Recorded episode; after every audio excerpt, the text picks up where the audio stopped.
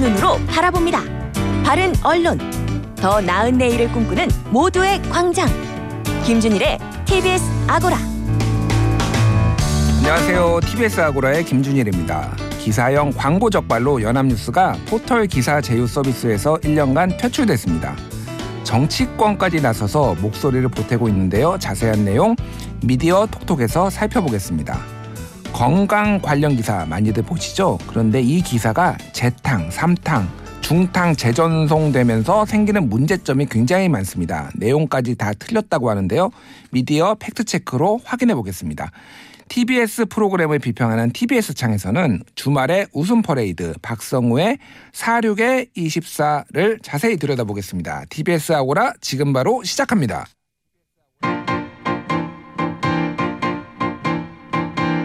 미디어 톡톡.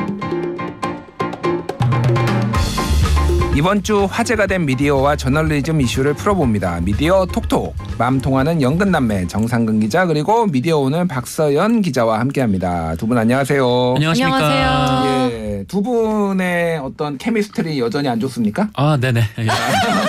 최악입니다, 오늘이. 아, 그렇군요. 예, 언제쯤 좋아질까? 진짜 너무하네. 정말. 한국 정치가 먼저 좋아질까요? 두 분 사이가 좋아질까요? 아. 그래도 저희가 1대1 관계니까 노력하면 되지 않을까요? 아 네. 그렇군요. 아, 노력할 마음이 없는데 어떡하죠? 알겠습니다. 두분 네. 좀 분말 바라고요. 마음이 없는데 장사가 없죠. 예.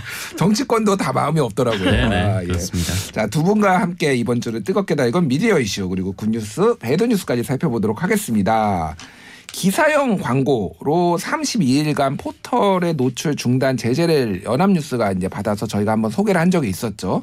네. 그런데 이번 주 18일, 예, 18일이니까 며칠 안 됐죠. 포털 네. 뉴스 페이지에서 아예 사라졌다. 뭐 맞습니다. 이런 기사가 나왔어요. 이게 어떻게 된 건가요?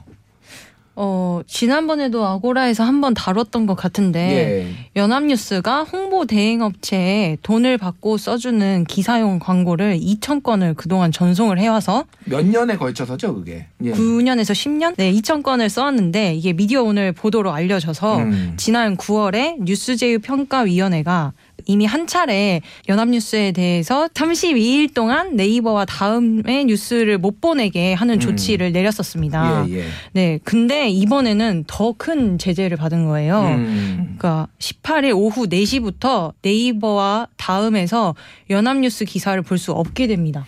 그러니까 이게 두 가지로 분리해서 봐야 되는데 하나는 그때 기사형 광고를 전송한 것에 대해서 일종의 징계가 내려진 거고 32일은 그리고 네네. 그 이후에는 이제 매번 심사를 또 1년에 두 번씩 하잖아요. 뉴스제휴 네. 평가위원회에서 포털에 들어갈 수 있는지 아닌지 뭐 강등할지 말지 그걸 별도로 진행되는 그 심사에서 네. 과거에 이것 때문에 받은 벌점 때문에 맞습니다. 지금 누적이 돼 가지고 음. 사라졌다. 이렇게 이해를 하면 되는 거죠? 네, 그 벌점이 이제 누적되면 자동으로 음. 이제 퇴출 평가를 실시를 하는 데 그 평가를 이번에 받은 겁니다. 그렇군요. 네. 예. 근데 연합뉴스는 지금 지금 강하게 반발하고 있던데요, 정상 기자님. 강하게 반발하고 있죠. 어, 음. 자기들이 쓰는 지면에 상당량의 기사를 이 연합뉴스 관련된 이제 포털을 비판하는 내용의 기사를 지금 쓰고 있는 상황인데 음. 어, 뭐 뿐만 아니라 뭐 내부에서도 뭐 사장부터 뭐 노조까지 뭐 강하게 반발을 하고 있고요. 이번 조치가 너무 일방적이고 어, 과도하고 또 부당하다 이렇게 주장을 하고 있습니다. 그렇군요. 근데 눈에 띄는 게 지금 주요 대선 후보들이 연합뉴스 편을 들고 나섰어요. 맞습니다. 그래서 뭐 이재명 후보, 윤석열 후보 이분들이 마음을 맞는 게 제가 처음 봤습니다. 저도 저도요. 심지어 심상정 후보도 똑같은 그러니까 저희 어, 저희도 했더라고요. 정의당까지 내면은 이례적이다. 네. 한번 어. 지켜보자 이렇게 했는데 이재명 후보, 윤석열 후보, 심상정 의원까지 예, 해서 안철수 후보까지. 네 맞습니다. 네. 다 한 목소리예요. 한마디로 얘기하면은 이번 조치가 과도하고 언론의 자유를 침해할 수 있다. 네. 음. 그리고 이재명 후보는 특히 기울어진 운동장이 더 심화될까 우려된다 이렇게 얘기를 하셨어요. 네 맞습니다. 그러면은 연합뉴스는 우리 편인 우리 편이다 이렇게 생각을 하신 건가? 좀 궁금한데 왜 이런 성명이 나왔다고 보시나요, 두 분은? 저도 참 궁금한데 음. 어, 정말 재밌는 거는 이 대선 주자들의 얘기가 다다 논리가 똑같아요. 음. 맞아. 어, 이중 제재고 또 맞아. 과도하고 네. 또 이게 언론 자유를 침해하고 예. 근데 사실 이 음. 건이 뭐 어떤 뭐라고 할까요? 이게 포털이라는 건 하나의 사기업이잖아요. 네. 이 사기업인데 이때 뉴스를 유통하는 이제 공공적인 성격이 있으니까 음. 어, 이 뉴스 편집에 대한 논란이 항상 끊임없이 있단 말이죠. 예. 이 끊임없이 있다 보니까 음. 어, 포털에서 그럼 우리가 이 그 어느 매체를 넣고 빼고를 결정하는 게 아니라 이 뉴스 평가위원회라는 걸 만들어서 그럼 해보겠다라고 음. 얘기를 했던 게 이미 수년 전입니다. 네. 네, 이미 수년 전이고 그때 언론 아무 곳에서도 반대를 하지 않았어요. 이 특히 음. 이제 포털에 입점해 있는 매체들 중에서는 반대를 하지 않았었어요. 왜냐면은 자기들도 그 중에 하나로 들어갔거든요. 예. 뉴스평가위원회 그 이해 관계자로. 음. 어 근데 들어가게 됐는데 어 그때 이- 그 뉴스평가위원회가 만들어지고 여기 안에서 이제 룰을 만들고 뭐 일종의 이제 내부에서 법령을 만들어 가지고 그때 이제 딱 그 상황을 딱 만들어 놨는데 그때는 아무 얘기도 없었단 말이죠. 뭐 대선 주자들도 마찬가지고 음. 또 언론들도 마찬가지고 그때 아무 얘기도 없었는데 이번에 갑자기 규정에 네. 의해서 연합뉴스가 이런 처분을 받고 나니까 갑자기 이런 얘기들이 막 네. 나오는 거예요. 음. 뭔가 포털이 굉장히 불공정하고 뭐 언론을 탄압하고 이런 맞습니다. 얘기도 나오고 있는데 네. 사실 똑같은 룰에 의해서 이미 수많은 매체들이 퇴출이 되고 그랬었거든요. 사실 작은 매체들이 퇴출된 것에 대해서는 입장 같은 걸 낸 적을 제가 못 봤어요. 그리고 예, 예. 게다가 연합뉴스랑 이번에 스포츠 서울도 어, 포털에서 빠지게 됐는데 스포츠 서울에 대해서는 아무런 발언이 없고 연합뉴스에 대해서만 이중 제재다, 과도 제재다라는 음. 입장을 계속 펼치시는데 아무래도 연합뉴스가 영향력이 있으니까 이러는 건가?라는 음. 생각이 저는 살짝 들더라고요. 그래서 언론계에서는 연합뉴스가 각 정치 어, 유력 정치 대선 후보들을 찾아가 가지고 이거를 요청을 했다. 네. 이렇게 뭐 그런 얘기들이 네. 있더라고요. 그렇게 볼 수밖에 없는 충분히. 상황이죠. 예, 왜냐하면 예. 똑같은 논리로 얘기를 하고 있으니까 대선 주자들이 음. 모두. 네. 그러니까 사- 연합뉴스의 뭐 관계자나 아니면 기자들이 어 뭐 각 당이나 뭐 대선 주자들에게 찾아가서 어 우리의 이런 상황에 대해서 얘기를 해달라라고 부탁을 한 거 아닌가. 음. 음. 만약에 그랬다면 그렇게 해서 나온 얘기들을 자기들이 자기 지면을 이용해서 실었다면 음. 이거는 언론에서 그렇게 비판하던 이해 충돌의 문제가 아닌가라는 생각이 또 한편으로 드는 거죠. 네. 예. 그 예전에 이런 비슷한 이유로 이제 뭐 소위 말해서 퇴출된 데가 뭐 코리아 타임스, 음. 조이뉴스 24, 참세상, 스포츠 서울 뭐 이런 데들이 거의 비슷한 이유로 콘텐츠 제휴를 했다가 규제 그러니까 그 위반을 해가지고 이제 검색 제휴로 떨어지거나 이렇게 된 건데 그때는 말씀하셨듯이 아무 뭐 정치권에서. 반응이 네. 없었죠. 그래서 특히 이재명 민주당과 이재명 후보 측은 지금 네. 언론 개혁에 강하게 얘기를 하고 있는데 맞습니다. 이런 이, 이게 언론 개혁에 부합하는 거 아닌가요? 저는 그런 음. 생각도 좀 들더라고요. 사실 뉴스제휴 평가위원회가 자율심의 기구로 볼 수도 있는 그런 곳이잖아요. 음.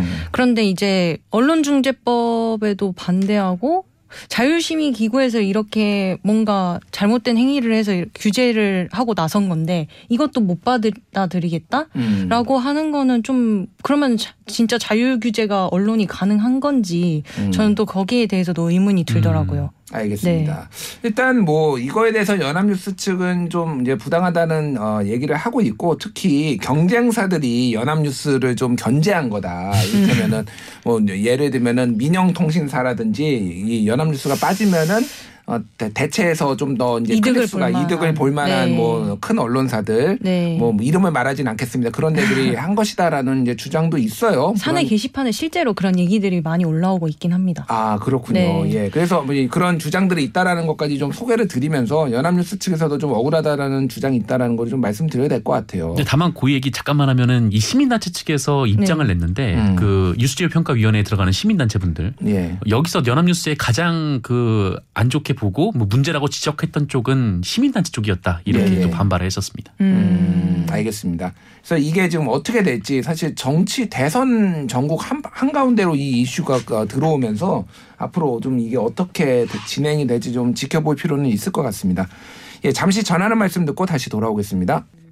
TBS 아고라 저는 김준일이고요. 미디어 톡톡 정상근 박서영 기자와 함께하고 있습니다. 이번 한 주 꼭 소개하고픈 굿뉴스 그리고 꼭 꼬집어야 꼬집어줘야 할 배드 뉴스 선정해 보겠습니다.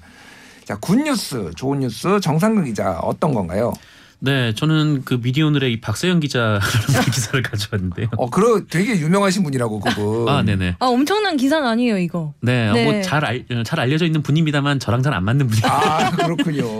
끝까지 네. 안 맞는 걸로. 예, 하여간 박서영 기자가 네. 쓴 네, 제목이 뭐냐면 그 음. 이재명 대장동 몰랐으면 박근혜 알았으면 이명박 진중권 인용 보도 주의라는 기사입니다. 예. 어, 이 기사는 그러니까 선거 때만 되면 이제 중앙선거관리위원회에서 이제 인터넷 선거보도 심의위원회를 꾸려서 계속 이제 그 심의를 하는데 이제 음. 그, 그 언론사의 선거 보도가 좀 공정하느냐 뭐 이 부분을 이제 심의하는 단체이죠. 어 그래서 뭐 제재 내역을 발표하곤 하는데 그 여기서 좀좀 뭐라고 할까요? 좀 음. 특이한 독특한 처음 보는 좀 그런 유형의 제재가 있었습니다. 네. 뭐냐면 어, 이 진중권 씨의 그 SNS를 인용해서 그냥 기사를 쓴 언론들에 대해서 음. 어, 이렇게 보도하는 것은 음, 공정하지 않다. 예, 특정 후보자의 좀 유불리에 영향을 미칠 수 있다. 이렇게 판단을 해서 어, 주의 조치를 내린 거죠. 주의 조치를 내렸다. 네네, 어. 그렇습니다. 어, 아, 공, 어, 언론사 한 곳에 대해서 이제 주의 조치를 내렸고 음. 여섯 곳에 대해서는 이제 공정보도 협조 요청, 네 이런 조치를 내렸습니다. 음. 그래서 제가 이 기사를 가져온 이유는 음 그러니까 이게 그 진중권 씨를 비판하기 위해서가 아니라 네. 이게 진중권 씨든 아니면 또 최근에 이제 뭐 황교익 씨 음. SNS도 많이 나오던데 그게 누구든 간에 이게 누구 한 명의 SNS에 나온 내용을 어 그러니까 뭔가 이제 새로운 사실을 담고 있거나 예. 아니면 이게 뭐 엄청 뭐 공익적으로 뭐좀 굉장히 좀 좋은 내용을 담고 있거나 뭐 그런 게 아니라면 이렇게 누군가의 얘기를 일방적으로 그러니까 한 명의 얘기만 담아서 그 언론에 이제 보도를 할 필요가 있는가 음. 좀 그런 보도에 좀 경종을 울려주는 보도가 아닌가 음. 싶어서 음. 좀 이거를 이제 군 뉴스로 가져왔습니다. 이게 여러 좀 층위가 있어서 좀 볼 필요는 있을 것 같아요. 이게 태- 또 이제 대선이 있다 보니까 어 저는 이 선관위에서 이렇게 어 어, 이런 인용 보도를 한 거를 가지고 주의를 내린 거를 처음 봤어요. 그러니까. 음. 음. 예, 그러니까 이게 요즘에 언론들이 많이 하고 있는 어떤 보도 양태다. 그래서 그 페이스북 특히 페이스북이 좀 길게 쓰기가 편하니까 많은데 페이스북 보도를 그냥 그 한 명의 발언 그 내용만 가지고 이렇게 쓰기 시작한 게 한 몇 년 안 됐잖아요. 이게. 네. 예. 그러니까 이게 조금 너무 특히 이렇게 선거철에 민감한 시점에는 이게 일방적인 내용이다라는 불만들이 좀 캠프 측에서 나오는 것 같아요. 이것도 이재명 캠프 측에서 좀 문제 제기를 한 거가 맞나요, 박사님? 네 기자님? 맞습니다. 예. 이런 성 이런 보도들은 다 심의 신청을 하는 대상자는 만약 윤석열 후보자 관련해서 나오는 비판 기사면은 윤석열 후보 측에서 해야 되고 음. 이대 이재명 후보 측 관련 비판 기사들은 이재명 후보 측 쪽에서 해야지 심의가 가능합니다. 그렇군요. 네. 그러니까 또이 와중에 이제 예. 진중권 씨를 이제 보수 농객이라고 민주당이 지칭을 해가지고 네. 그 논란이 더 추가되던데 어, 그래요. 음. 그것보다는 지금 언론이 그러니까 지금 양이 많기는 좀 굉장히 많습니다. 음. 이렇게 뭐 진중권 씨를 포함해서 누군가 한 명의 그냥 SNS 주장을 그냥 음. 그대로 옮겨 싣는 그런 보도의 빈도가 굉장히 높아진 것도 최근의 사실인데 음. 좀 이런 부분에는 좀 주의가 필요하다. 그러니까 뭐 누구 얘기를 반 넣었으면 다른 사람의 얘기 반 뭐 이렇게 양념만 후라이드 반 이런 식으로 보도를 하라는 게 아니라 네. 음. 어, 어떤 사람의 SNS 내용이 보도할 만한 가치가 있으면은 음. 여기서 뭔가 사실관계가 있어야 음. 되는 거고 이 사실관계에 대한 검증을 해서 보도를 하는 게 어, 더 언론으로서 네. 역할이 더 부합하지 않나라는 생각이 드는 음. 거죠. 네. 그래서 어쨌든 그 좀 제 잘난 척 자랑을 좀 하자면은 네. 예, 갑자기요? 제가- 네. 아, 예. 준비해 준비해요 급발진 빨리 잘난 네, 척 급발진 들어봅시다. 예 예 네. 예. 반짝 끼고 한번 네, 들어봐 네, 주세요. 들어- 네. 제가 그 2020년 지금 기자협회부에 칼럼을 쓰고 있는데 작년 8월쯤에 진중권 저널리즘이라는 제목의 아, 칼럼을. 예, 제가 네, 썼어요. 봤어요. 그래서 네. 언론들이 진중권 교수의 진중권 전 교수의 발언을 페북을 그냥 아무 맥락 없이 그냥 그냥 그 내용만 인용을 하는 것이 이게 무슨 저널리즘이냐. 음. 여기에 의미를 부여하든지 별도의 취재가 있든지.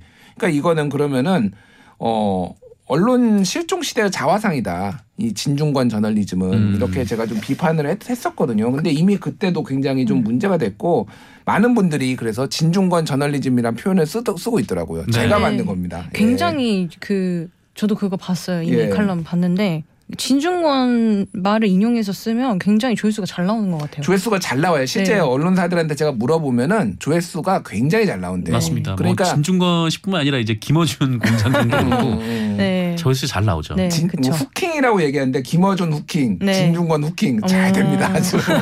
그래서 네. 사실 이게 이제 보수 편향 뭐 이제 기울어주는 운동장론 얘기까지 있는데 음. 모르겠어요. 그러니까 뭐 이재명 후보를 비판을 많이 하니까 이렇게 한다기보다는 언론사들은 좀더 생 각보다 되게 단순하거든요. 음. 조회수가 잘 나와서 지금 많이 맞아요. 쓰고 있다. 네. 예. 근데 사실 인터넷 선거보도 심의위원회가 이 심의 시작 그 대선 후보자들 관련해서 심의 결과를 이제 몇 달 전부터 내놓기 시작했는데 음. 좀 한쪽 주장만 가지고 쓴 칼럼 같은 것에 대해서도 굉장히 세게 제재를 내리고 있어요. 그렇군요. 네, 그래서 이게 이번에만 그런 건 사실 아니고 음. 좀 음. 그동안 한 한 두 달 정도 네 동안에 약간 일관성 있게 한쪽 주장만 쓴 보도나 칼럼에 대해서 다 주의나 경고 조치를 내리고 있는 그런 경향을 보여서 이것만 또 아, 완전 특별하다고 보긴 어려울 것 같긴 합니다. 알겠습니다. 그래서 특히 선거철이니까 좀 더 균형 잡힌 기사가 나와야 되는 것도 맞고 저널리즘 관점에서 보면은 좀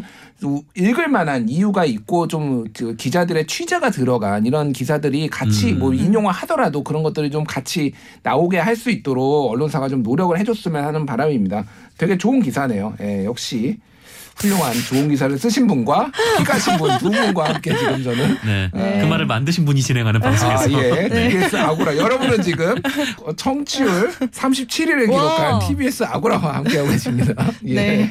어, 저희 청취율 37위는 보통 얘기 안 하잖아요. 그러니까요. 아이, 네. 죄송하고요. 예. 네. 자, 박서영 기자가 뽑은 네. 굿뉴스 어떤 건가요? 그러니까 뭐 내용 일일이 하나하나에 대해서 어디가 좋았다라고 말하기보다는 음. 저는 한겨레 기자가 쓴 기사가 너무 뭐라 해야지 저한테 와닿아서 아, 네, 예. 소개를 드리고 또 한겨레에서 이런 기사가 나왔다는 게 너무 음. 또 신기하기도 해서 소개를 하는데요. 예, 제목이 네. 어떤 건가요? 슬기로운 기자 생활 피고소인 대한민국 언론사 라는 제목의 어. 칼럼입니다. 예, 예. 네, 심우삼 한겨레 정치팀 기자가 썼는데요. 음. 이게 결국엔 대한민국 언론사들에 대해서 너네들 지금 잘못하고 있는 부분들이 있다라는 예. 취지의 글이에요. 그러니까 어, 세상이 많이 변하고 있는데 언론사들은 진짜 게으르고 변하지 않고 어, 내부적으로 문제가 많은데도 다른데 다른 회사나 다른 곳보다 더 바꾸려고 생각하지 않, 않으려고 한다라는 음. 취지의 글을 이 저 약간 나름 저연차 기자인데 네 저연차 음. 기자분이 글을 게시를 한 거죠. 그러니까 한마디로 얘기하면은 네. 언론사 너희들은 그러니까 언론사는 굉장히 외부에 대해서는 노동 조건도. 안 네. 지키고 있다 막 하면서 굉장히 조언도 음. 많이 하고 비판도 많이 하지만 막상 언론사 내부에는 자기들이 엉망진창다 네. 뭐 이런 내용이잖아요. 네, 그러니까. 근데 예. 뭐 어제 오늘 일도 아니고 그렇긴 한데 음. 사실 이런 보도는 사- 미디어 오늘이나 아니면 미디어 전문지가 주로 해왔었는데. 박서영 기자 같은 분들이 네. 쓰시고 그랬잖아요. 네, 근데 이거를 이제 뭐 한겨레 기자가 스스로 한겨레 지면에 이렇게 보도한 게 너무 저는 좀 신기하고 음. 네 한, 상징적이어서 한번 가져와 봤습니다. 사실 음. 뭐 다른 언론사들이 이런 글을 보도하는 건 전 한 번도 못 봤거든요. 예, 예. 스스로 보도하는 걸. 그래서 언론이 문제가 많기 때문에 분명히 반성할 부분은 있는 것 같아요. 그래서 반성을 했다라는 것 자체가 좀 좋아서 가져왔는데 네. 어 저는 뭐 이건 의미가 있다라고 보고 음. 반- 그걸 넘어서 진짜로 이제 반성이 화제가 되는 거는 이제 더 이상 보고 싶지 않다 우리가 그렇죠. 음. 예 언론 더 잘할 수 있도록 TBS 아고라가 힘을 내겠습니다. 자 오늘 나쁜 뉴스 두 분이 아. 같은 뉴스를 골라와 오셨네요. 역시 아, 찰떡궁합이네요 진짜. 아 진짜 어떻게 이러지? 네, 얼마나 어, 찰떡궁합인지 너무 질적이에요. 아, 예. 어떤 거죠? 서로 서로. 예. 네, 아, 이 기사입니다. 그러니까 가장 화제가 된 기사여서 아마 박서연 기자도 골라 눈에 띄었을 것 같은데, 어, 더 팩트 보도고요. 네. 예. 그 이재명 부인 김혜경 씨 깜짝 변신, 낙상 사고 후 첫 외출 포착이라는 사진 기사였습니다. 음. 어, 그 누군가가 온 몸에 이제 검은색으로 아 예. 네. 얼굴도 다. 마스크, 네. 뭐 선글라스, 모자, 모자, 선글라스, 예. 뭐 망토 다 이걸 다 검정색으로. 검은색으로 네. 칭칭 감싸고 나오는 장면을 사진을 찍어서 예. 김혜경 씨다라고 아. 보도를 했어요. 네. 사실 확인이 안 된 거였잖아요. 사실 네, 확인이 그쵸. 될 리가 없었죠. 가서 이제 백- 그 마스크랑 이제 뭐 네. 벗겨보지 않는 이상 물어보지 않는 이상. 본인이 네. 맞으십니까? 이렇게 네. 뭐 물어봐야 말- 진짜로 그게 공익적 어, 부합한다라면 목적에 부합한다라면 물어보기라도 했었어야 되는데 그렇게 한 것도 아니잖아요. 그렇게 이게. 한 것도 아니었죠. 예, 예. 어, 그리고 이제 뭐 알려진 바에 따르면은 이 더팩트라는 매체가 기자 4 명으로 차량 다섯 아, 기사 다섯 명으로 아, 분신술인가요? 잠깐만. 기자 다섯 명에 차량 네 대. 네. 네. 기자 다섯 명으로 차량 네 대를 동원해서 쫓아다녔다라고 네. 하는데 아, 어, 이게 이렇게까지 취재할 할, 할 일인가? 어. 뭐 이게 사실 뭐 스토킹과 이앞그 취재의 경계가 약간 좀 그쵸. 모호할 때도 한끗 있기는 차이죠. 하지만 네. 뭐 그렇다고 하더라도 이게 그렇다면 이거를 가르는 건 이제 공익성의 측면이거든요. 그렇죠. 어 그런데 이게 뭐 그런 식으로 취재를 하지 않아도 확인이 가능한 거잖아요. 음. 김혜경 씨가 병원에 갔으니까 그 병원 의사한테 물어본다든지 아니면 나중에 뭐 봤다가 뭐 정확하게 모습을 보고 기사를 쓴다든지 음. 그 이후에 사진을 보도한다든지 이게 정확하게 확인도 되지 않은 내용을 그게 이 정도의 인력을 투입할 만한 공익성도 없어 보이는 사안에 그러니까 저도 그 스케일에 놀랐어요. 네. 네. 그러니까 다섯 이른바 이제? 파파라치 네. 컷을 찍으려고 했던 거 음. 아닌가 예, 예. 좀 그런 의구심이 드는 거죠. 음, 알겠습니다. 그래서 그 검은색 옷 그 수행원분은 지금 다스베이다 그 하- 합성이 돼가지고 광선검이 손에 들려 있더라고요. 네. 어. 그렇게 그 밈이 되셨어요. 밈이 아, 그렇구나. 네. 그래서- 아무튼 그, 그래서 예. 결국에는 이제 이 보도가 사실이 아니었던 걸로 밝혀진 거잖아요. 예, 예. 네. 근데 이그 과정에서 이제 막더 팩트 측이 약간 계속 머뭇머뭇 거리면서 끝까지 이제 좀 버텼죠? 네, 버텼어요. 음, 네. 네. 저희 회사의 장슬기 기자라는 분께서 계속 기, 더 팩트에 집요하게 물어보면서 기사를 두세 건을 썼는데 음. 이제 뭐 결국에는 이제 아니라고 시인을 하셨지만 좀 버티는 모습도 좀 그렇게 좋아 보이진 않았던 것 같습니다. 오보를 네. 잘못을 했으면은 인정을 하는 자세도 중요한 것 같습니다. 저는 네. 그 미디어오늘의 더 팩트가 더 팩트 기자가 미디어오늘에 했던 말이 참 어, 네. 뇌리를 받아 어떤 부분이었어요? 후디업을 강타했는데 뭐였죠? 예. 아, 서은대위가 거짓말을 한 것이다. 아, 거짓말이라기보다는 속은 것이다. 어 똑똑히 얘기를 안 해서 아 맞아. 아. 그러니까 네. 이재명 확신에 차서 얘기를 안 했기 때문에 본인은 네. 진짜인 줄 알았다라고 이재명 후보자. 자 측이 정확하게 얘기를 안 해줘서 우리가 속은 거다라고 아. 말을 해서 그 부분이 저도 좀 황당하더라고요. 음, 네. 사실 확인에 어쨌든 뭐 책임은 언론에게 있는 거죠. 음, 그렇죠. 예, 그 부분이 확 확인이 안 됐다라고 하면은 보도를 미루거나 다른 방식으로 접근을 했었어야 했는데 그건 언론이 분명히 잘못한 겁니다. 이런 잘 과잉 취재 관행도 우리가 분명히 개선을 해야 될 것 같습니다. 자, 지금까지 미디어 톡톡 정상근 박서영 기자와 함께했습니다. 감사합니다. 고맙습니다. 감사합니다. 미디어 홍수 시대 그만큼 허위 정보, 가짜 뉴스도 쏟아지고 있습니다. 꼼꼼한 팩트 체크 필요하죠. 미디어 팩트 체크 시간입니다. 팩트 체크 전문 미디어 뉴스톱의 선정수 기자 함께합니다. 안녕하세요. 안녕하십니까. 예, 한 달에 한 번 정도 보는 것 같아요. 자주 뵙네요. 아, 예. 회사에서 못 보는 거예요. 다시 한번 네네. 여기서 뵈어서 반갑고요. 네. 자, 오늘 준비해 온 내용, 어, 굉장히 흥미로운 내용이네요. 복붙 기사, 네. 재탕, 삼탕, 복붙 기사. 뭐 재탕 삼탕이 아니라 막 10탕 11탕 막 아, 그래요? 엄청납니다. 중탕이군요, 중탕. 네, 그렇습니다. 예, 한마디로 푹 고아낸 옛날에 썼던 기사를 다시 컨트롤 C, 컨트롤 V 예. 복사 붙여넣기를 해가지고 다시 쓰는 그런 언론들이 많다고요. 예 전문 용어로는 재전송이라고 합니다. 재전송. 예. 어 그렇군요. 이게 어떤 것들이 있는지 한번 예시를 좀 말씀해 주시겠어요? 오늘은 특별히 그냥 건강 뉴스만 살펴봤는데요. 건강 뉴스요. 예, 요즘 건강에는 워낙 다들 관심 많으시고 음. 그리고 그 주요 포털들에서 건강 섹션들을 편집을 해갖고 운영을 하고 있습니다. 예. 근데 여기에 그 자사 기사들을 내보내는 건강 매체들이 자기네 기사를 철마다 음, 컨트롤 C, 컨트롤 V 음, 해가지고 내놓고 있습니다. 예. 예. 어 예시를 좀 들어봐 주시죠. 뭐 어떤 게 있을까요? 어, 지금 컴퓨터 앞에 계신 분들이라면 요거 한번 검색해 보세요. 어린이 치아 밸런스.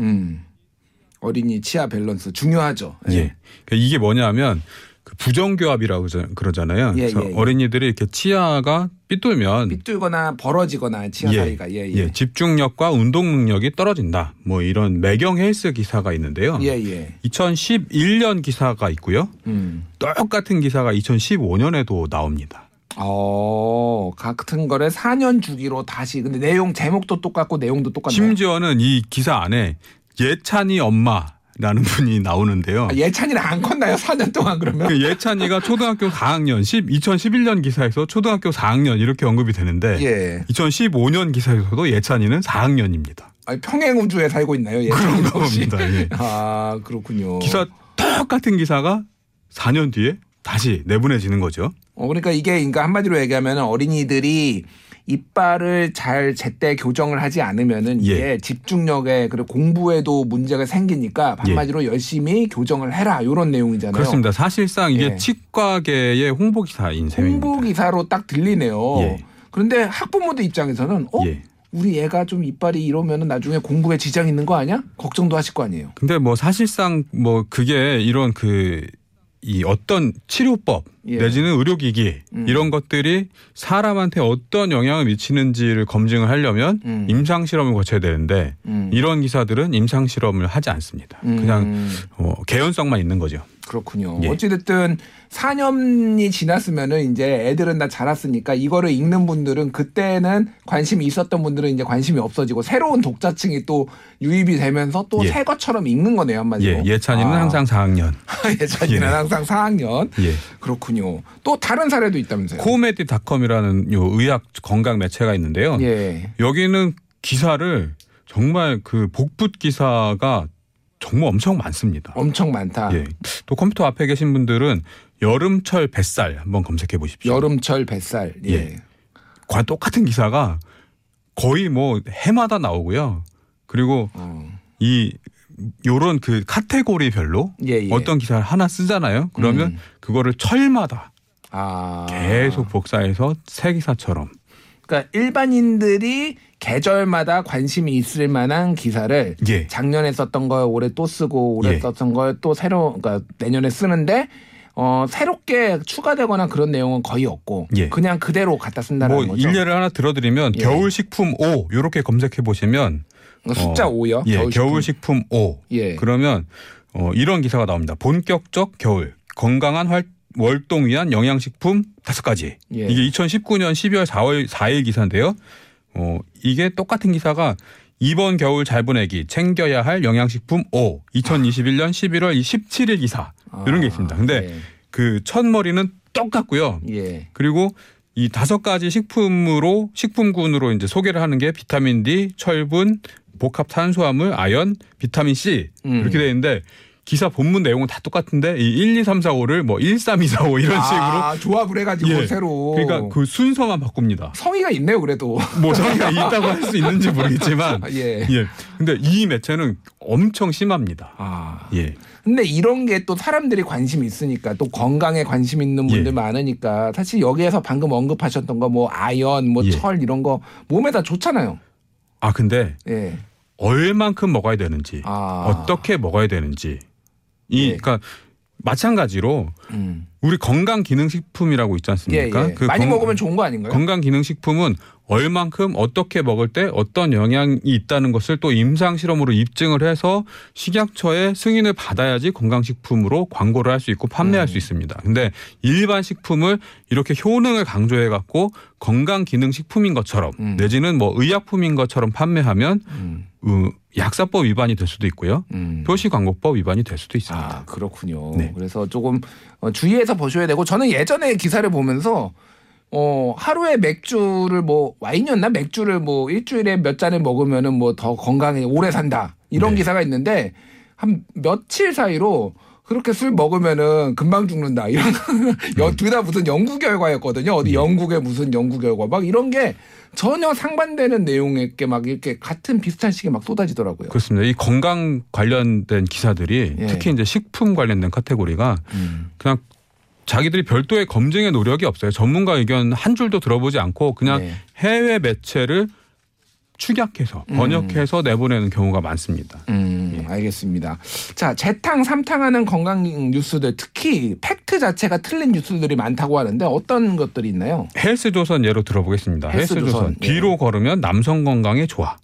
남성 건강이라고 하면은 성기능 개선. 아 성기능 개선 예. 뒤로 걸으면 좋다고요? 그 그런 기사가 2009년에 있었거든요. 제가 오늘부터 저- 집에까지 뒤로 걸어가겠습니다. 그러면 그리고 매년 똑같은 기사가 나와요. 그래서 이게 아, 그래요? 11탕 정도 된 기사거든요. 11탕이요. 예, 예. 10탕인가 11탕인가 들으면 혹하잖아요, 벌써. 혹하죠. 예. 뭐돈 들 일도 아니고 예. 그냥 뒤로 걸으면 뭐 성기능이 개선된다는데 뭐 병원 갈 일, 일도 없고 예. 성기능 개선되면 뭐 뭐가 좋은지 모르겠지만 뭐 하여튼 뭐 좋, 좋, 좋다니까 좋은가 보다 하고 따라 하시겠죠? 예. 근데 이게 제가 이 원 소스를 찾아봤는데 논문 연구 논- 논문 예, 연구 논문이 있습니다. 예, 예. 근데 그 논문은 어떻게 결론을 내리고 있냐면 유의미한 효과를 발견할 수 없었다. 아, 유의미한 효과를 못, 발견 못 했다고요? 예. 그럼 왜 뒤로 걷죠?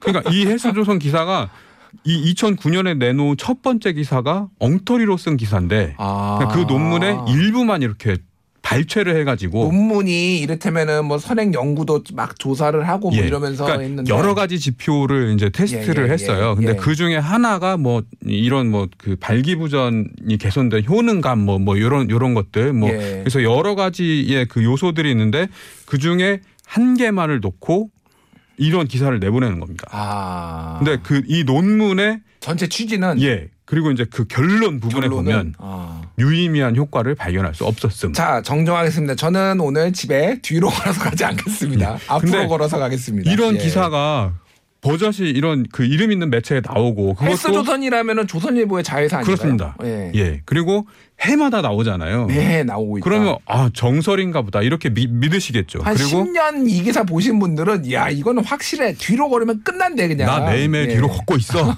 이렇게 되는 거죠. 근데 아, 뒤로 걷기의 가장 큰 위험성이 뭐냐면 예. 낙상입니다. 아 낙상. 예. 그러니까 넘어지는 거. 예. 예. 그러니까 아무 효과도 없는 운동을 하려고 낙상의 위험을 감수해야 되는 거죠. 예. 전혀 쓸데없는 그 짓입니다. 어르신들 근데 산에서 참 뒤로 많이 걸으시던데. 여성분들도 사실 예. 뒤로 걸으시는 분들 되게 많아요. 산에서는 좀 위험하니까 좀 그렇고 공원 같은데 트랙 예, 예. 뭐 이런데 어. 그런 데서 보면 뒤로 걸으시는 분들 굉장히 많죠. 그래서 예, 예. 방, 방송 뉴스에서는 이, 이게 필요 없다고 위험하기만 하다고 여러 차례 또 보도도 나왔 자, 그렇습니다. 또 어떤 게 잘못된 뭐 재탕 삼탕 잘못된 건강 상식 어떤 게 이건 있나요? 뭐 거의 뭐 정설로 굳어졌던 건데요. 예. 하루에 만 걸음을 걸어야지 건강해진다. 아니 만보 그래서 맨날 걸어 그 막 출근도 일부러 몇 예. 정거장 전에서 내려서 뭐 걸어오시는 분들 되게 많잖아요. 근데 그게 딱 만 보겠습니까? 아 그러면요? 2만 보인가요? 한 7천 걸음, 8천 걸음만 걸으면 충분히 건강 효과를 누릴 수 있대요. 아 근데 7천 걸음. 예, 그 만보라는 거는 일본의 그 만복이 만들었던 회사가 마케팅적인 목적으로 만보기라고 만보메다 뭐, 뭐 이런 그 아. 일본어인데 아 만보기가 예. 만보를 걸어서 만보기였어요? 그렇습니다. 아, 처음 알았어요 저는. 아 그렇습니까? 어, 예. 어, 네 상식이 아 죄송합니다. 상식이 좀 부족해서 죄송하고요. 예. 하여튼 그 그거 이제 그 당시에 만보기를 제조했던 일본 회사의 상술이라는 게 밝혀져 음. 있는 상황이고요. 그리고 그 이 뒤로 걷기와 함께 어르신들이 많이 하시는 그 통나무에 등치기 어, 예, 그거 고- 아침에 산에 가면은 예. 온 어르신들이 다 예. 이렇게 노인분들이 아무 쓸데 없답니다. 아 그거 그 혈액 순환에 좋다고 그거 하는 거잖아요. 그게 오히려 그 척추가 예. 그 나무 옹이라든지 나무가 예. 이렇게 둥그렇지 않습니까? 예, 그 예. 척추는 튀어나와 있고 그래서 척추가 나무에 부딪히면서 충격을 많이 준대요. 아, 그래서 그거 절대 정형외과 전문의들이 하지 말라고 하는 운동이라고 합니다. 아, 그렇군요. 이게 사실은 굉장히 건강에 관련된 거라서 우리가 좀 주의를 해야 될 것 같은데 예. 근데 이렇게 뭐 한 번 잘못된 기사가 이렇게 또 재전송되고 소위 말하는 기사 재전송 이거를 좀 막아야 될 것 같은데 이거에 예. 대한 규정이 어떻게 돼 있나요? 굉장히 많이 제도는 이미 준비돼 있습니다. 마련돼 있습니다. 인터넷 신문 윤리 강령이라는 게 있는데요. 여기에 보면 7조 부당 게재 또는 전송 금지 이런 내용이고 음. 인터넷 신문은 동일하거나 유사한 기자, 기사를 반복 게재 또는 전송하지 않으며 실시간 검색어 등의 오남용이나 과거 기사의 부당한 활용을 하지 않는다. 이렇게. 음, 그리고 어 이 그 뉴스 제휴 평가위원회 예. 그 포털 네이버와 다음이 이제 그 꾸려 꾸리고 있는 여기서 이제 그 심사를 해갖고 퇴출될지 뭐 이번에 연합뉴스가 걸렸던 그렇죠. 예. 여기도 그 재전송에 벌점을 주도록 돼 있습니다. 예, 예. 그래서 하루에 송고하는 기사 중에 이 재전송 기사가 1% 이상 10% 미만이면 벌점 1점. 그리고 어. 10% 이상 20% 20% 미만이면 벌점 2점 하루에. 음, 하루에. 근데 이 벌점이 6점 이상이면 재평가 대상이 돼요. 어. 그러니까 굉장히 중한 벌점이죠. 근데 이게 이것 때문에 뭐 이렇게 퇴출되거나 그런 사례를 제가 본 적이 별로 없는 것 같아요. 심사를 제대로 안 하는 겁니다. 심사를 제대로 안 한다. 이거는 예. 근데 아예 이를테면은 그 시스템이 예. 이게 감지를 할 수가 있잖아요. 내용이 똑같으면은 예. 그렇게 해서 그런 식으로 이렇게 자동으로 정립이 되게 돼서 적발을 하는 식으로 하지 이걸 사람이 일일이 검색하기는 굉장히 어려운 것 같은데요. 그러면 자동으로 지금 만약에 그 이 재전송 기사를 거- 검증하는 시스템이 있다고 하면 예. 그 시스템이 바보인 겁니다. 아 그렇군요. 예. 알겠습니다. 그러니까 어쨌든 지금 제대로 기능 규정은 있지만은 이게 작동하지 않으니까 많은 예. 언론사들이 옛날 기사를 재탕 삼탕했는데 심지어 내용마저 예. 굉장히 틀려서 위험하다 이런 말씀을 그렇습니다. 해주신 예. 거예요. 계속 똑같은 잘못된 기사가 나가면 그게 음. 정설로 굳어지고 음. 사람들이 잘못된 정보를 아 이게 맞는 거야라고 음. 오인할 수 있고 그에 따르는 2차, 3차 피해가 발생할 수 있기 때문에 음. 그리고 이게 언론사가 뉴스를 전해주는 곳이 언론사인데 예. 이게 뉴스가 아니지 않습니까? 뉴스가 아니라 구스인가요? 구스? olds? olds. 뭐 굉장히 이거는 예. 언론계의 얼- 자, 그 자기 억칠에 얼굴에 먹칠하는 행위입니다. 알겠습니다. 예, 이거를 어떻게 막을 수 있는가 마지막 질문이 이렇게 작가님이 써주셨는데 네. 이거 막기 쉽지 않습니다. 다만 이거를 막기 위해서 TBS의 아고라 그리고 뉴스톱의 선정수 기자 같은 분이 열심히 해가지고 끊임없이 문제 제기하는 수밖에 없을 것 같아요. 자성을 촉구합니다. 자성을 촉구합니다. 네. 예, 알겠습니다. 지금까지 뉴스톱의 선정수 기자였습니다. 감사합니다. 네, 고맙습니다.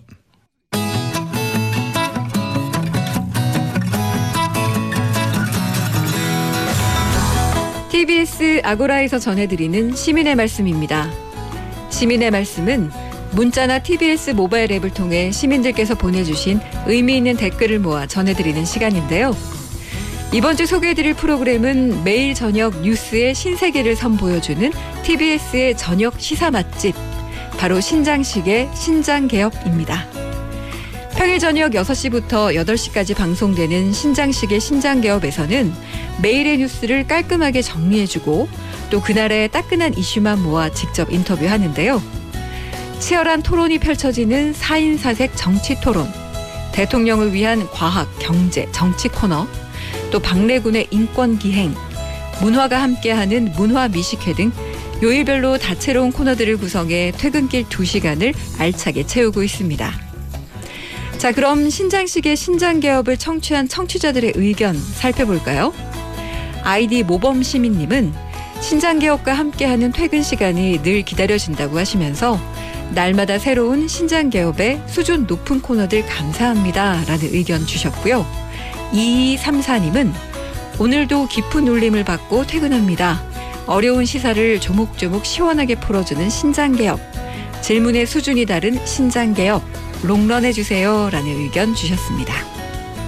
또 화요일에 방송되는 박래군의 인권기행 코너가 좋다는 의견들이 다수 있었는데요. 6531님, 인권기행 코너 참 좋습니다. 젊은 세대들이 우리의 뜻깊은 근대사를 알게 해주는 소중한 시간입니다. 라는 의견. 4923님은 광주 민주화 운동에 대해 자세히 설명해준 박래군의 인권기행 코너가 좋았다면서 당시에 도청 근처에 살던 학생이었는데 그때 생각이 난다며 이 코너에 대한 감사함을 표현해 주셨습니다. 그 밖에도 프로그램에 대한 개선 의견을 보내주신 분들도 계셨는데요. 2785님, 뉴스 브리핑 하기 전에 사담이 너무 길다고 하시면서 진지하게 요점만 전달해주면 더 좋을 것 같다는 의견을 보내주셨고, 5466님은 논리나 근거 없이 일부러 언쟁을 유발하는 듯한 출연자들의 출연을 자제시켜달라는 의견, 또 비타민님은 형평성에 어긋나지 않게 출연자 섭외에 좀 더 신중해달라는 의견을 주셨습니다. 네, 신장식의 신장개업 많은 관심과 애정을 갖고 보내주신 청취자들의 소중한 의견들 잘 수용해서 한층 더 발전된 저녁 시사 프로그램으로 자리 잡길 기대하겠습니다. 지금까지 시민의 말씀이었습니다.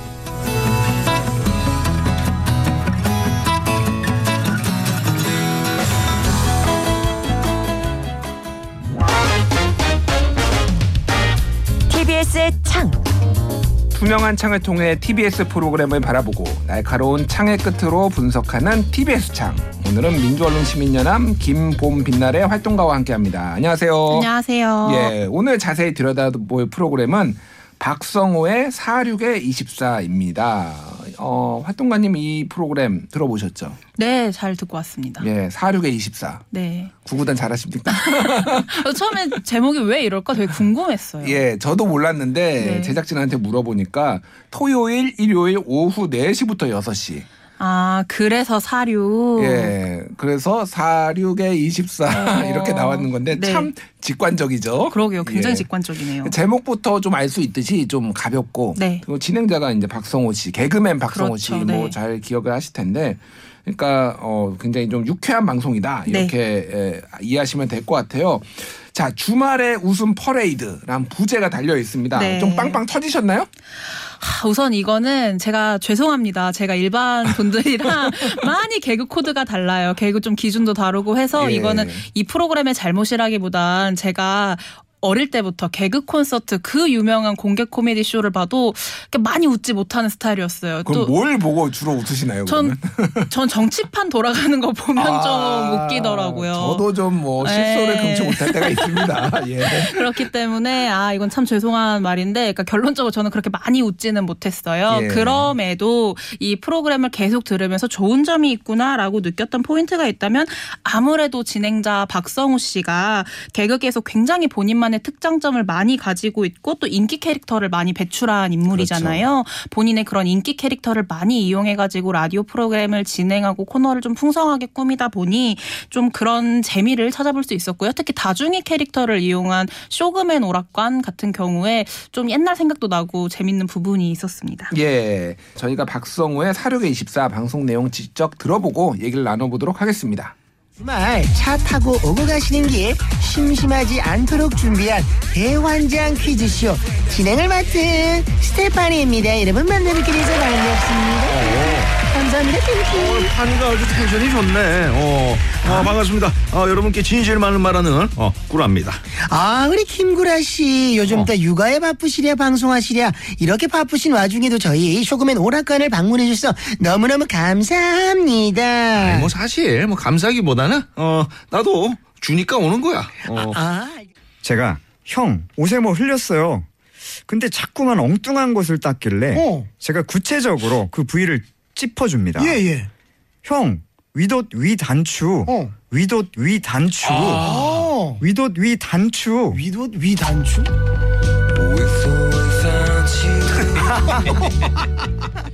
자, 박성호의 사륙의 24 지난주 토요일 13일 방송 내용을 잠시 들어봤습니다. 재미있었어요? 직접 들어보시면 아시겠지만 굉장히 깔깔깔 하면서 음. 부드러운 분위기로 진행이 되기 때문에 뭐 이런 걸 좋아하시는 분들도 분명 많으실 거다라는 생각은 드네요. 자기들끼리만 웃고 듣는 사람은 재미없는 거 아닙니까? 그들끼리만 웃는 거 아니냐라고 생각이 들 수 있지만 중간중간 그 청취자들에게 뭐 사연을 읽어주기도 하고 연결을 하기도 하고 댓글을 읽어주기도 해서 좀 참여시키는 방법들이 분명히 있긴 하다 이렇게 볼 수 있을 것 같아요. 같이 웃을 수 있는 공간들을 부분 부분 만들어 놨다. 안 웃으셨다면서요. 제가 좀 웃은 기준이 달라서 그러지 않을까. 네. 알겠습니다. 예. 방금 말씀하셨듯이 그 청취자들하고 좀 같이 하려고 네. 하는 노력들이 있는데 굉장히 반응이 좋다라고 좀 음. 뭐 보여요. 어떻게 네. 보셨어요? 제가 봤을 때도 음. 청취자하고 전화 연결을 했을 경우에는 그냥 얘기만 듣고 끝나는 게 아니라 그 청취자분한테 직접 노래를 좀 선곡을 해주시죠. 이러고 좀 친근하게 다가가려고 많이 노력을 하더라고요. 예. 이야기를 듣고서 뭐 예를 들면 나래 씨라고 하는 게 아니라 음. 뭐 사람마다 다르게 느낄 수 있겠지만 누나라든지 음. 혹은 뭐 선배라든지 이렇게 용어 사용을 하면서 더 이야기를 풍성하게 만들려고 노력을 하는 것 같아요. 그런 점에서 분명히 좀 라포 형성 같은 것도 될 수 있다고 보여지고요. 예. 그 참 제가 한번 말씀을 설명을 드리려고 그러는데 이 라포라는 단어를 많이 쓰셔가지고 아, 네. 혹시 모르시는 분들도 아, 있을 것 같아요. 네네. 왜냐하면 이제 뭐 이게 라포라는 게 유대감, 뭐. 뭐 이런 연대감, 뭐 이런 거를 이제 라포라고 더 쉽게 말해야겠다. 맞죠, 맞죠. 네, 맞습니다. 아, 제가 혹시 틀렸나요? 아닙니다, 맞습니다. 그러니까 뭐그 말을 쓰지 말라는 게 아니라 저도 사실은 그걸 정확한 뜻을 음. 대충은 알았는데 네네. 몰라가지고 한번 찾아봤습니다. 라포라고 합니다. 유대감, 네, 예. 그렇습니다. 알겠습니다. 아, 저희가 사실은 이제 보통은 여기 시사 프로그램을 여기에서 많이 비평도 네, 하고 그랬잖아요. 그래서 오늘 이 예능 프로그램을 해보려니까 참, 어, 좀 힘드네요. 비평하기가. 듣다 보니까 힘들었던 게 시사 프로그램은 제가 직접 꼬박꼬박 열심히 한 문장 한 문장 씹어들으면서 약간 혹시 팩트가 잘못된 부분이 네. 있는지 좀 그런 부분을 체크하는 게 있었는데 이거는 함께 웃자고 만든 방송이니까 그러니까. 저도 이렇게 물 흐르듯 흘러가서 아 비평할 부분들을 조금 찾기 어렵지 않을까 되게 고민이 많이 됐었거든요. 그래서 그 예전에 개그 콘서트의 그 유명한 그 네. 코너에서 그게 있었어요. 개그는 개그일 뿐 아, 오해하지 하지 말자. 말자. 이거잖아요. 이것도 사실은 웃자고 만든 건데 우리가 그렇죠. 너무 엄격하게 지금 뭔가 잣대를 들이대는 게 음. 아닌가라는 우려를 말씀드리지만은 할 일은 해야죠. 그렇죠. 문제가 이- 없지는 않잖아요, 사실은. 그렇죠. 그죠? 예. 조금 아무래도 좀 이 친숙하게 다가가려고 하다 보니까 좀 말이 거칠어진다든지 뭐 이런 음. 네. 것들이 있을 것 같아요. 좀 그런 부분에 대해서 지적을 해보자면 우선은 음. 이해를 좀 하고 싶은 부분이 있었어요. 특히 개그맨으로서 좀 예능 프로그램을 만 들고자 하는 부분에서는 더 웃겨야 한다. 음. 라는 그 책임감도 있을 수밖에 없고 그러다 보니까 더 열정을 쏟다 보니까 이제 실수가 나오는 부분이라든지 이런 거는 분명 있을 거라고 저도 10분 좀 이해를 합니다. 뭐 예를 들면은 순간적으로 워낙 그 보조 MC라고 할까요? 임재백 씨랑 그 박성우 씨랑 다른 프로그램에서 봐도 굉장히 친밀한 사이더라고요. 예, 예. 그래서 이제 중간중간 뭐, 야, 너, 이런 식의 반말이라든지 이제 좀 음. 톤이 높아지는 경우들이 있긴 한데 그런 경우에는 그래도 바로 좀 정정을 하려고 본인들이 노력을 하는 편이어서 예. 이거는 좀 바로 넘어가고요. 제가 얘기하고 싶었던 거는 이제 옛날하고 지금 사람들의 감수성이 굉장히 많이 달라졌다라는 지점이에요. 예, 최근에 뭐 프로그램에서 한 개그맨이 이런 발언을 했더라고요. 1차원적인 개그를 할 수가 없으니까 개그가 재미가 없어졌다. 음. 못생겼다거나 뚱뚱하다거나 이런 1차원적인 개그를 못하게 하니까 2차원적인 개그로까지 넘어갈 수가 없다. 그러니까 좀 심의를 좀 풀어달라 뭐 이런 호소를 하셨는데 예. 실은 그거를 보면서 저는 그 개그맨 분하고 생각이 굉장히 많이 달랐거든요. 왜냐하면 아.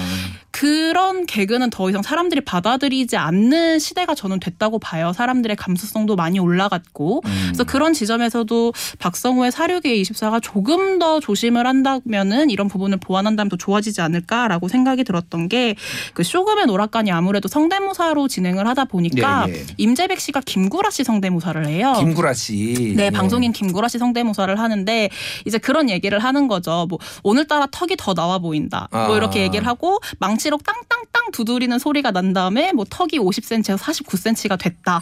뭐 내가 그렇게 만들어줬다. 이런 뭐 얘기가 나온다든지 뭐 아니면 이거는 진행자들의 문제는 아닌 것 같고 그 퀴즈 중에 그 제작진들이 썼을 것으로 추정이 되는 음. 퀴즈 중에 스몬비를 맞추는 퀴즈가 있었는데 뭐? 스몬비족이요. 그 길 지나다니면서 핸드폰만 보고 있어서 아. 약간 스마트폰 하는 좀비 같다라고 아. 해서 스몬비족이란 단어가 있는데 그거를 예. 맞추는 퀴즈에서 이제 사지선다가 있을 거 아니에요. 그 예, 사지 선다 중에 하나가 이제 스촨성 대지진 뭐 이런 게 있었던 적이 아, 있어요. 발음이 비슷해서. 네네 아, 그렇죠. 아. 스로 시작하는 그 발음 비슷하니까. 근데 예, 예. 이게 지금 사람들이 받아들이기에는 조금 어려운 지점들이 분명히 있다. 이건 안 했었으면 오히려 더 좋았을 지점들이 분명히 있기 때문에 재난 상황인데 그거를 그렇죠. 이를테면 예시로 쓰는 게 적절했느냐. 뭐 네, 그런 거군요. 부분은 좀 예. 고민을 해보면 좋겠다라는 생각이 드는 거죠. 아무래도 음.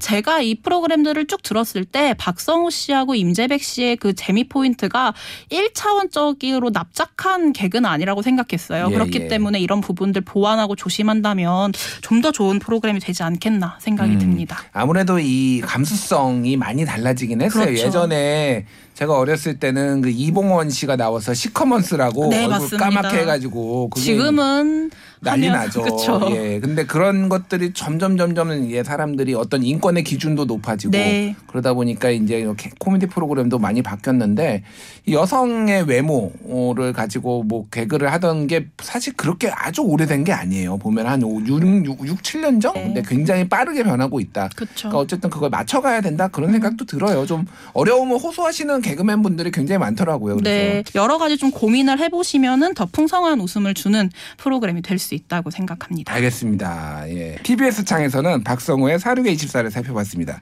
지금까지 민월련 김봄빛날의 활동가였습니다. 감사합니다. 감사합니다.